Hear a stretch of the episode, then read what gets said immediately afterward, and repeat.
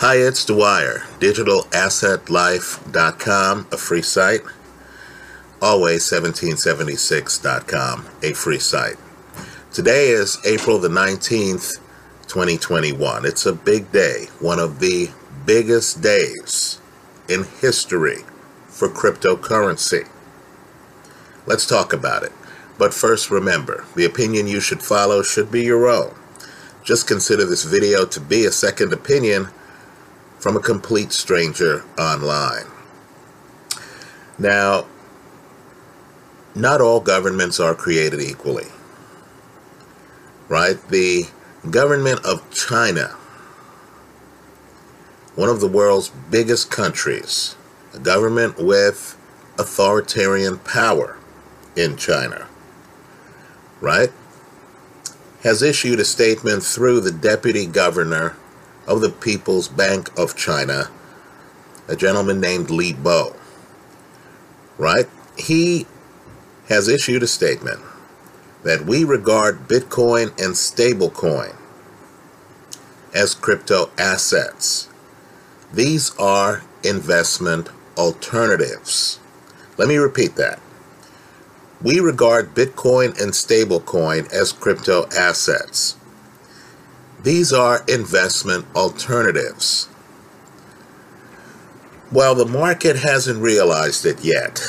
I'm noticing the price of Bitcoin is flat. But Bitcoin, which is a store of value, right? It's not a coin used as a means of exchange. It's a store of value. It's different than Bitcoin Cash or Dash, right? Bitcoin should be going off at a premium right now. The price of Bitcoin should be skyrocketing right now. What China, a country that has a huge percentage of the Bitcoin miners, right, and a country that quite frankly has a huge economy that's growing in this era of stagflation internationally. Right? What China's telling you is that they're going to allow legally their people, the Chinese, to hold Bitcoin. Now, the world might not fully appreciate this, but China has a lot of people with a lot of disposable income. China has a lot of millionaires. Look it up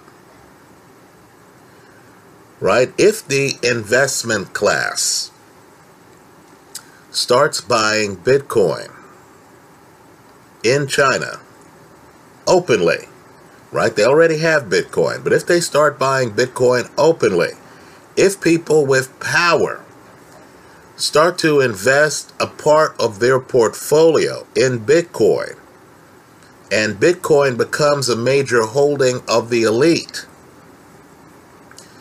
then it will be very difficult for the Chinese government to later withdraw recognition of Bitcoin as an investment alternative. Right? The Chinese government's embrace of Bitcoin as an investment alternative should give Michael Saylor the easy win over Frank Giustra in their debate on Bitcoin versus gold. Folks, Bitcoin now has recognition from the Chinese government. This is as big as it gets. So the odds of Bitcoin being shut down, right, by the Chinese government in the future has dropped precipitously.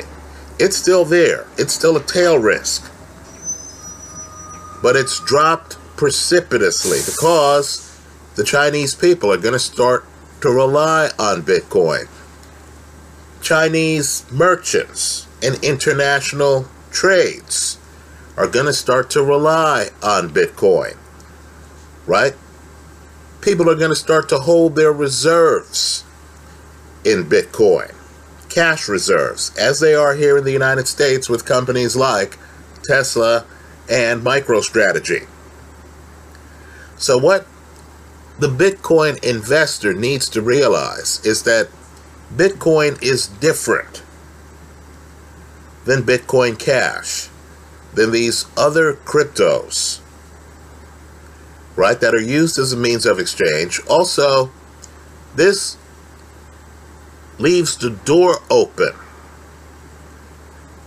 for the Chinese government to crack down on the world of DeFi. Right? Because they might view DeFi as an attempt to have a currency to rival the yuan. But what the Chinese government has done in the last 24 hours is made the decision that Bitcoin isn't a yuan rival. That Bitcoin is actually a legitimate investment alternative. So, again, incredibly, Bitcoin is still going off at about $55,000 a coin. Right? I'm just telling you, sometimes when the biggest announcements are made in crypto, it takes weeks for the market to realize it. I remember when Dash debuted the Masternode concept, and the price remained flat. Today, you have one of the most groundbreaking big time announcements in the world of crypto. Right? Folks, it's huge. And the market doesn't appreciate it.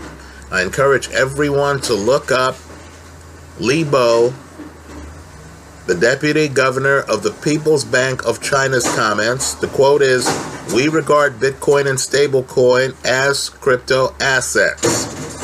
These are investment alternatives. Understand, you're about to have more than a billion Chinese people competing with other international buyers for Bitcoin. Right? With regard to stable coins, we understand that those stable coins, of course, are coins like Tether and other coins that are supposed to be tethered to fiat currency. So, of course, China does not consider coins that are tethered to fiat currency from other countries to be threats to their financial paradigm. Right? But the cryptocurrencies that are not tethered to fiat currencies, in other words, the vast majority of cryptocurrencies, especially those that enable the decentralized finance system, right? Those don't have the blessing of the Chinese government. I encourage everyone to carefully review the Deputy Governor of the People's Bank of China's comments. This is a watershed moment for Bitcoin. That's how I see it. Let me hear from you. I hope you leave your comments in the comment section of this YouTube video. Thanks for stopping by.